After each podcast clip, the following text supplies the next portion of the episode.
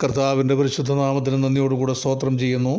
ദാനിയൽ പ്രവാചകൻ്റെ പുസ്തകത്തിൻ്റെ പഠനത്തിലേക്ക് എല്ലാവർക്കും പിന്നെയും ഈ പ്രഭാതത്തിൽ സ്വാഗതം. ദൈവത്തിൻ്റെ ന്യായവിധിയുടെ വിവിധ പ്രത്യേകതകളാണ് നമ്മൾ ചിന്തിച്ചുകൊണ്ടിരിക്കുന്നത്. ഒന്നാം അധ്യായത്തിലെ വിഷയം ദൈവജനത്തെ ന്യായം വിധിക്കുന്ന ഒരു ദൈവമെന്നാണ്. അതിൻ്റെ ചരിത്രപരമായ പശ്ചാത്തലമാണ് നമ്മൾ പഠിച്ചുകൊണ്ടിരിക്കുന്നത്. ന്യായവിധിയുടെ കാലം, ന്യായവിധിയുടെ കാരണങ്ങൾ, ന്യായവിധിയുടെ സ്വഭാവം. ഇന്ന് നമ്മൾ ചിന്തിക്കുന്നത് ന്യായവിധിയുടെ ഫലങ്ങൾ എന്നുള്ള ഒരു വിഷയമാണ്. ഒന്നാം അധ്യായത്തിൻ്റെ രണ്ടാം വാക്യം ഒന്നുകൂടെ നിങ്ങൾ വായിക്കുക. ന്യായവിധിയുടെ ഫലങ്ങൾ നമുക്കറിയാമല്ലോ, ദൈവം ശിക്ഷിക്കുമ്പോൾ അല്ലെങ്കിൽ നാം തെറ്റുകൾ ചെയ്യുമ്പോൾ ആ തെറ്റുകൾക്ക് അനന്തര ഫലമുണ്ടാകും എന്നുള്ളത് തീർച്ചയായും നമുക്ക് മനസ്സിലാക്കാൻ പറ്റുന്ന കാര്യങ്ങളാണ്. നമുക്കറിയാം, ഇന്ന് പലപ്പോഴും മനുഷ്യൻ പല തെറ്റുകുറ്റങ്ങൾ ചെയ്യുമ്പോൾ അല്ലെങ്കിൽ പാപം ചെയ്യാനായിട്ട് പ്രേരിപ്പിക്കപ്പെടുമ്പോൾ അതെല്ലാം രഹസ്യമായി ആരും അറിയാതെ സംരക്ഷിക്കപ്പെടും എന്നുള്ള ഒരു ചിന്തയാണ് അത്തരം കാര്യങ്ങളിലേക്ക് മനുഷ്യനെ കൊണ്ടുചെന്നെത്തിക്കുന്നത് എന്ന് നമുക്കറിയാൻ കഴിയും. എന്നാൽ എൻ്റെ പ്രിയപ്പെട്ടവരെ, ഒരു സുപ്രഭാതത്തിൽ അതെല്ലാം വെളിപ്പെട്ട് വരും. ഒരു സുപ്രഭാതത്തിൽ ആ പാപത്തിൻ്റെ കനി ഭക്ഷിച്ചതിൻ്റെ അനന്തരഫലം മനുഷ്യൻ അനുഭവിക്കേണ്ടി വരും. ദാവീദിൻ്റെ ജീവിതത്തിലേക്ക് തന്നെ ഒന്ന് പരിശോധിച്ചാൽ നമുക്കറിയാം, അത് തുറന്ന ഒരു പുസ്തകമായിട്ടുണ്ട്. ഇന്ന് ലോകത്തിലെ ഓരോ സംഭവങ്ങളും നമ്മൾ വീക്ഷിച്ചാൽ അറിയാം, രഹസ്യമായി ചെയ്ത കാര്യങ്ങൾ, നമ്മൾ അറയ്ക്കകത്ത് പറഞ്ഞ കാര്യങ്ങൾ പുറപ്പുറത്ത് ഘോഷിക്കുമെന്ന് പറഞ്ഞതുപോലെ, എൻ്റെ പ്രിയപ്പെട്ടവരെ, രഹസ്യങ്ങൾ പരസ്യമാക്കപ്പെട്ടുകൊണ്ടിരിക്കുന്ന ഒരു ലോകത്തിലാണ് നമ്മൾ ജീവിക്കുന്നത്. ഓരോ മഹാരഥന്മാരുടെയും മുഖം മൂടി അഴിഞ്ഞു വീണുകൊണ്ടിരിക്കുന്നത് നമ്മൾ കണ്ടുകൊണ്ടിരിക്കുകയാണ്. ഞാൻ പറഞ്ഞ അതിലൊക്കെ നമുക്ക് വേദനയുണ്ട്. തീർച്ചയായിട്ടും ആത്മീക മണ്ഡലത്തിലാണെങ്കിലും ഭൗമിക മണ്ഡലത്തിലാണെങ്കിലും വളരെ പ്രയോജനപ്പെട്ടുകൊണ്ടിരിക്കുന്ന, വളരെ കഴിവും പ്രാപ്തിയും തെളിയിച്ച ആളുകൾ ചില പ്രത്യേക കാര്യങ്ങളുടെ കാര്യങ്ങളോടുള്ള ബന്ധത്തിൽ അവർ പരാജയപ്പെട്ടു പോയി എന്ന് കേൾക്കുമ്പോൾ നമ്മുടെ ഉള്ളിൽ ഒരിക്കലും സന്തോഷമല്ല, തീർച്ചയായിട്ടും ദുഃഖം തന്നെയാണ്. അത് രാഷ്ട്രീയ നേതാക്കന്മാരാണെങ്കിലും മത നേതാക്കന്മാരാണെങ്കിലും സമൂഹത്തിൻ്റെ നന്മയ്ക്ക് വേണ്ടി പ്രവർത്തിക്കേണ്ട ആളുകൾ ചില പ്രത്യേക കാര്യങ്ങളിൽ പരാജയപ്പെട്ടു പോയി എന്ന് വരുമ്പോൾ നമുക്ക് തീർച്ചയായിട്ടും നഷ്ടങ്ങൾ തന്നെയാണ്. അവരെ നഷ്ടപ്പെടുന്നത് അസഹ്യമായ വേദന ഉളവാക്കുന്ന കാര്യങ്ങളാണ്. എന്നാൽ അതെല്ലാം സൂചിപ്പിക്കുന്നത് രഹസ്യമായിട്ടൊന്നും ഈ ലോകത്തിലുണ്ടാവുകയില്ല എന്നുള്ളതാണ്. അതുകൊണ്ട് ന്യായവിധിയുടെ ഫലങ്ങൾ തീർച്ചയായിട്ടും നമ്മൾ വിശദമായി പഠിക്കേണ്ടത് ആവശ്യമാണ്. ഇവിടെ എന്താണ് ന്യായവിധിയുടെ ഫലം നമുക്കറിയാം. ഒന്ന്, നെബൂഖദ്നേസർ യെരൂശലേമിനെ നിരോധിച്ചു. അതാണ് ഒന്നാമത്തെ ഫലം. അതിൻ്റെ ഒന്നാം വാ വാക്യം വായിക്കുമ്പോൾ, യഹൂദ രാജാവായ യെഹോയാക്കീമിൻ്റെ വാഴ്ചയുടെ മൂന്നാം ആണ്ടിൽ ബാബേൽ രാജാവായ നെബൂഖദ്നേസർ യെരൂശലേമിലേക്ക് വന്ന് അതിനെ നിരോധിച്ചു. എൻ്റെ പ്രിയപ്പെട്ടവരെ, ദൈവത്തിൻ്റെ ദൈവത്തിൻ്റെ പട്ടണമെന്നറിയപ്പെടുന്ന സ്ഥലമാണ് യെരൂശലേം. സിറ്റി ഓഫ് പീസ്, സമാധാനത്തിൻ്റെ പട്ടണമാണ്. ദൈവത്തിൻ്റെ ദൂതന്മാരുടെ സംരക്ഷണ കാവലുള്ള പട്ടണമാണ്. ദൈവജനത്തെ ദൈവം സംരക്ഷിക്കുന്ന പ്രത്യേകമായ പട്ടണമാണ്. ഇന്ന് നിങ്ങൾ ശ്രദ്ധിച്ചാൽ അറിയാം, ലോകം മുഴുവൻ ഇസ്രയേലിനെതിരായി യുദ്ധങ്ങളും യുദ്ധ സംവിധാനങ്ങളും ഒരുങ്ങുമ്പോഴും ആ ചെറിയ രാജ്യത്തെ ദൈവം ഇന്നും സംരക്ഷിച്ച് നിർത്തുകയാണ്.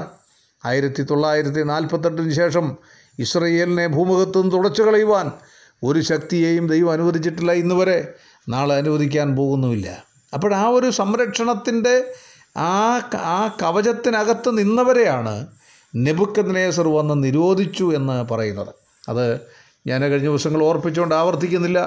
ലെവ്യാ പുസ്തകം ഇരുപത്താറാം അധ്യായത്തിൻ്റെ ഇരുപത്തിയേഴ് മുതൽ നാൽപ്പത്തൊന്ന് വരെ വാക്യങ്ങൾ നമ്മൾ പഠിക്കുമ്പോൾ, ദൈവവചനത്തിന് വിരുദ്ധമായി ജീവിച്ചാൽ എൻ്റെ പ്രിയപ്പെട്ടവരെ എന്തൊക്കെ സംഭവിക്കുമെന്ന് അവിടെ പറഞ്ഞിട്ടുണ്ട്. അവിടെ അർത്ഥവത്തായി ചിന്തിക്കേണ്ട ഒരു കാര്യം യിരെമ്യാ പ്രവാചകൻ്റെ പുസ്തകം മുപ്പത്തിരണ്ടാം അധ്യായത്തിൻ്റെ രണ്ടാം വാക്യമാണ്. അവിടെ നെബൂഖദ്നേസർ വന്ന് യെരൂശലേമിനെ നിരോധിക്കുമ്പോൾ അവിടെ ശ്രദ്ധിക്കേണ്ട വേദനാജനമായൊരു കാര്യം, ദൈവത്തിൻ്റെ പ്രവാചകനായ യിരെമ്യാവ് യഹൂദ രാജാവിൻ്റെ കാവൽപ്പുരമുറ്റത്ത് ബന്ധിക്കപ്പെട്ടവനായി കിടക്കുകയായിരുന്നു. എൻ്റെ പ്രിയപ്പെട്ടവരെ, എന്തുകൊണ്ടാണ് ദൈവജനത്തിന് ദുരന്തങ്ങൾ വരുന്നത്? എന്തുകൊണ്ടാണ് ഈ പ്രശ്നങ്ങളെല്ലാം ഉണ്ടായത്? ദൈവജനത്തിൻ്റെ മുൻപേൽ മേൽനു വേണ്ടി മുട്ടുപായി പ്രാർത്ഥിക്കേണ്ട, അവരെ വചനം പറഞ്ഞു കൊടുക്കേണ്ട, അവരെ ആത്മീക ഉന്നതിയിലേക്ക് നയിക്കേണ്ട യിരെമ്യാവിനെ കാവൽപ്പുരമുറ്റത്ത് ബന്ധിച്ച് വചനം പ്രശംസിക്കാൻ പറ്റാതെ, പ്രാർത്ഥിക്കാൻ പറ്റാതെ, അവൻ്റെ ജീവിതത്തെ ദുസ്സഹമായ അനുഭവത്തിലേക്ക് യഹൂദ രാജാവ് നടത്തിയ ആ സമയത്ത് എന്താണോ യിരെമ്യാവ് പറഞ്ഞത് അത് അതുപോലെ തന്നെ സംഭവിച്ചു. നെബൂഖദ്നേസർ വന്ന് യെരൂശലേമിനെ നിരോധിച്ചു. ഇന്ന് രാവിലെ ദൈവമക്കൾ ഓർത്തിരിക്കണം, നമ്മുടെ ആരാധനാലയങ്ങൾ, പ്രാർത്ഥനാലയങ്ങൾ, കർത്താവ് പറഞ്ഞല്ലോ എൻ്റെ ആലയം പ്രാർത്ഥനാലയം എന്ന് വിളിക്കപ്പെടും, നിങ്ങളതിനെ കള്ളന്മാരുടെ ഗുഹയാക്കി. എന്താണ് കർത്താവ് ചെയ്തത്? അദ്ദേഹം ആ ദേവാലയത്തിൽ നിന്ന് ആളുകളെ ചാട്ടവാറുകൊണ്ടടിച്ച് പുറത്താക്കി. കാൽവരിയിലെ ക്രൂശിൽ നമ്മുടെ കർത്താവായ യേശു ക്രിസ്തു ചങ്കിലെ ചോര ഒഴുക്കി സമ്പാദിച്ച രക്ഷയുടെ ഗുണഭോക്താക്കളാണ് ദൈവമക്കൾ. അത് പ്രഘോഷിക്കാൻ നിയമിക്കപ്പെട്ടവരാണ് ദൈവദാസന്മാർ. എന്നാൽ നമുക്കറിയാം ലോകത്തിൻ്റെ ഇന്നത്തെ അവസ്ഥയൊന്ന് പരിശോധിക്കുമ്പോൾ, എൻ്റെ പ്രിയപ്പെട്ടവരെ, കഴിഞ്ഞ കാലങ്ങളിൽ എന്താണ് ഈ ആത്മീയ മണ്ഡലത്തിൽ നടന്നത്? ദൈവപുത്രനായ യേശു ക്രിസ്തുവിലൂടെ ദൈവം ഒരുക്കിയ രക്ഷാമാർഗത്തിൻ്റെ ആ പ്രവാ പ്രചാരകരും അതിൻ്റെ ഗുണഭോക്താക്കളും ഈ ലോകത്ത് ജീവിച്ചതെങ്ങനെ? ഇതൊരു വിൽപ്പന ചരക്കാക്കിയില്ലേ? ദൈവത്തെ വിൽപ്പന ചരക്കാക്കിയില്ലേ? ഓരോ സംഭവങ്ങൾ എൻ്റെ മനസ്സിലേക്ക് വരുന്നെന്നും ഇന്ന് രാവിലെ പേരെടുത്ത് പറഞ്ഞ് വിശദീകരിക്കാൻ ആഗ്രഹിക്കുന്നില്ല. ഓരോ ഓരോരുത്തരും ആത്മപരിശോധന നടത്തി നോക്കുക, ഞാൻ യഥാർത്ഥത്തിൽ ഈ സുവിശേഷം എന്തിനു വേണ്ടിയാണ് ഉപയോഗിച്ചത്? ഈ സഭയെ ഞാൻ എന്തിനു വേണ്ടിയാണ് ഉപയോഗിച്ചത്? എൻ്റെ ആത്മീക സമൂഹത്തെ ഞാൻ എന്തിനു വേണ്ടിയാണ് ഉപയോഗിച്ചത്? പരിശോധിക്കുക, ആത്മപരിശോധനയ്ക്ക് വിധേയമാക്കുക.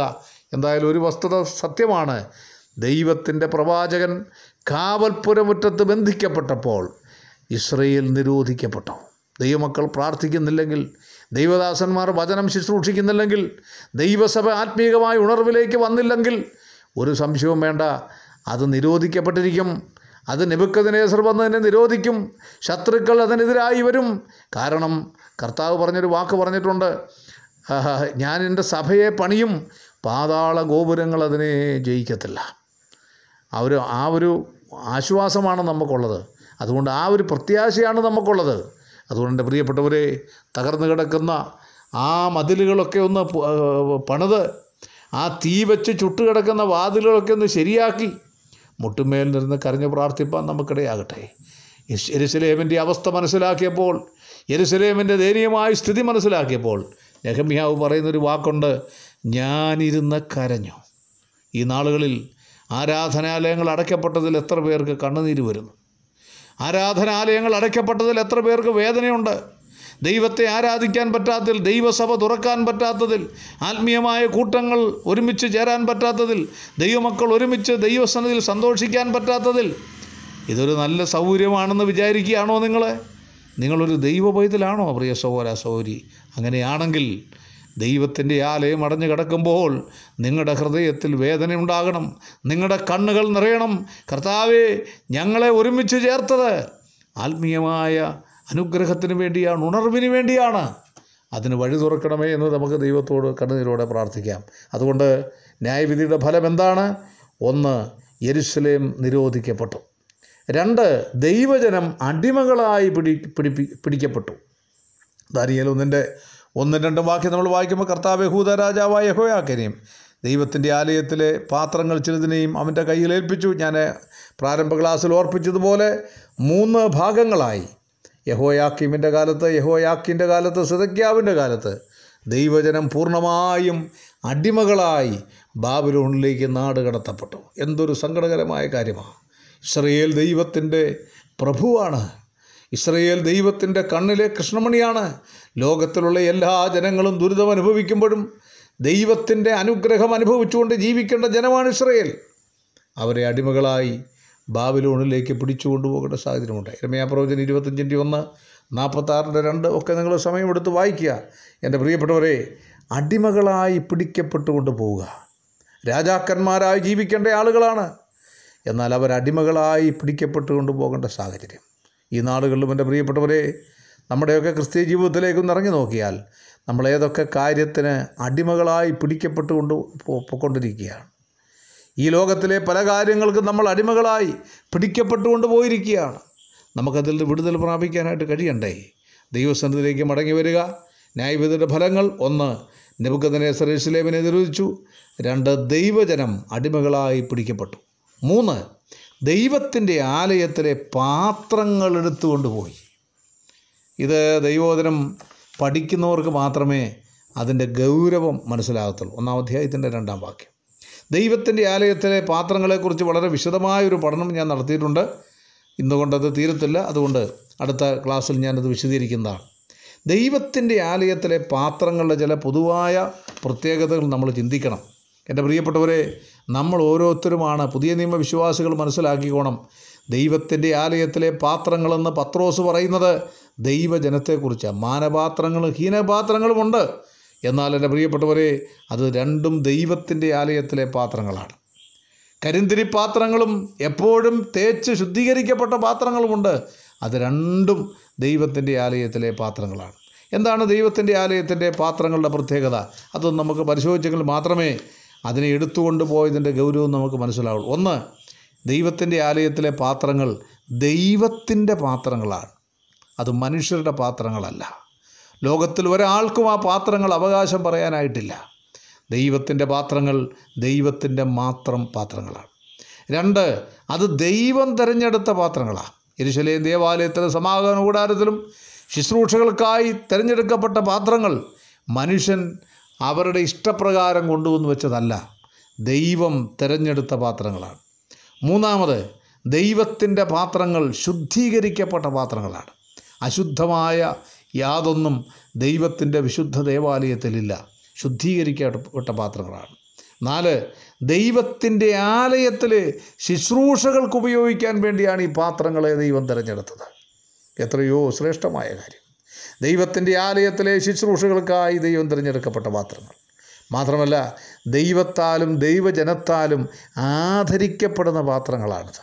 നമ്മുടെ വീടുകളിലിരിക്കുന്ന പാത്രങ്ങളെ പോലെയോ നമ്മൾ കഞ്ഞിയും കറിയും വെക്കുന്ന പാത്രങ്ങളെ പോലെ അല്ല ദൈവത്തിൻ്റെ ആലയത്തിലെ പാത്രങ്ങളെ സൂക്ഷിക്കുന്നത്. അത് വളരെ ബഹുമാനത്തോടെ ആദരവോടുകൂടെ വീക്ഷിക്കുന്നു. അതാണ് ദൈവത്തിൻ്റെ ആലയത്തിൻ്റെ പാത്രങ്ങളുടെ പ്രത്യേകത. മാത്രമല്ല, ദൈവത്തിൻ്റെ ആലയത്തിലെ പാത്രങ്ങൾ എണ്ണപ്പെട്ട പാത്രങ്ങളാണ്. എസ്രായുടെ പുസ്തകം ഒന്നാം അധ്യായത്തിൻ്റെ ഒൻപതാം വാക്യം, എണ്ണപ്പെട്ട പാത്രങ്ങൾ. ആരാൽ എണ്ണപ്പെട്ടു? മനുഷ്യരാൽ എണ്ണപ്പെടുകയല്ല. മനുഷ്യർ പലരെ എണ്ണാറുണ്ട് പാത്രങ്ങളെയൊക്കെ, അതിൽ കുറവുകളൊക്കെ കണ്ടുപിടിക്കാറുണ്ട്. എന്നാൽ ഇവിടെ എണ്ണപ്പെട്ടത് ആരാല? ദൈവത്താൽ എണ്ണപ്പെട്ടു. ഞാൻ റോമാലേഖനത്തിൽ പൗലോസ് പറഞ്ഞൊരു വാക്ക് ഓർക്കുകയാണ്, ജാതികളുടെ പൂർണ്ണസംഖ്യ ചേരുവോളം ഇസ്രയേലിന് അംശമായി കാഠിന്യം സംഭവിച്ചിരിക്കുന്നു. ആരാണ് ജാതികളുടെ പൂർണ്ണസംഖ്യ? ദൈവസഭയുടെ കണക്കെടുക്കാണ് കണക്കെടുപ്പാണ് ദൈവസഭയ്ക്കൊരു പൂർണ്ണസംഖ്യയുണ്ട്. പ്രിയപ്പെട്ടവരെ, പെന്തക്കോസ്ത് നാളിൽ ലോകത്തിൽ ആരംഭിച്ച് കർത്താവിൻ്റെ കാഹളം ധ്വനിക്കുമ്പോൾ ദൈവസഭ ഒരു പൂർണ്ണ സംഖ്യ അതിനുണ്ട്, ഒരു എണ്ണമുണ്ട്. ഇന്ന് രാവിലെ ഞാൻ എൻ്റെ പ്രഭാഷണം അവസാനിപ്പിക്കുമ്പോൾ പെന്തക്കോസ്ത് നാളിൽ യെരൂശലേം നഗരത്തിൽ നടത്തിയ പ്രഭാഷണത്തിൽ മൂവായിരത്തോളം ആളുകൾ രക്ഷിക്കപ്പെടാൻ മുൻകൂട്ടി മുന്നോട്ട് വന്നപ്പോൾ സഹോദരന്മാരായ പുരുഷന്മാരെ ഞങ്ങൾ എന്ത് ചെയ്യേണ്ടുവെന്ന് ചോദിച്ചപ്പോൾ പത്രോസ് അവരോട് പറഞ്ഞ കാര്യങ്ങളൊക്കെ അനുസരിച്ച് ദൈവസഭയുടെ ഭാഗമായി തീർന്നവരെക്കുറിച്ച് എഴുതിയിരിക്കുന്നത് കർത്താവ് രക്ഷിക്കപ്പെടുന്നവരെ ദിനം പ്രതി സഭയോട് ചേർത്തുകൊണ്ടിരിക്കുന്നു. എന്നെ ഇന്ന് രാവിലെ ശ്രദ്ധിക്കുന്ന പ്രിയ സഹോദര സഹോദരി, നിങ്ങൾ ഈ ദൈവത്തിൻ്റെ ആലയത്തിലെ ഒരു പാത്രമാണോ? നിങ്ങൾ ഇന്ന് വരെ ഈ ദൈവത്തിൻ്റെ ആലയത്തിലൊരു പാത്രമായി തീർന്നിട്ടുണ്ടോ? അങ്ങനെ അല്ലെങ്കിൽ നിങ്ങൾ രക്ഷിക്കപ്പെട്ട് ദൈവത്തിൻ്റെ ആലയത്തിൻ്റെ പാത്രമായി തീരണം. ഇനി ദൈവത്തിൻ്റെ ആലയത്തിലെ പാത്രമായി തീർന്നിട്ടുള്ളവരാണെങ്കിൽ ഞാൻ ചോദിക്കട്ടെ, നിങ്ങൾ മാനപാത്രമാണോ അതോ ഹീനപാത്രമാണോ? സ്വയം ആത്മപരിശോധനയ്ക്ക് വിധേയമാക്കുക.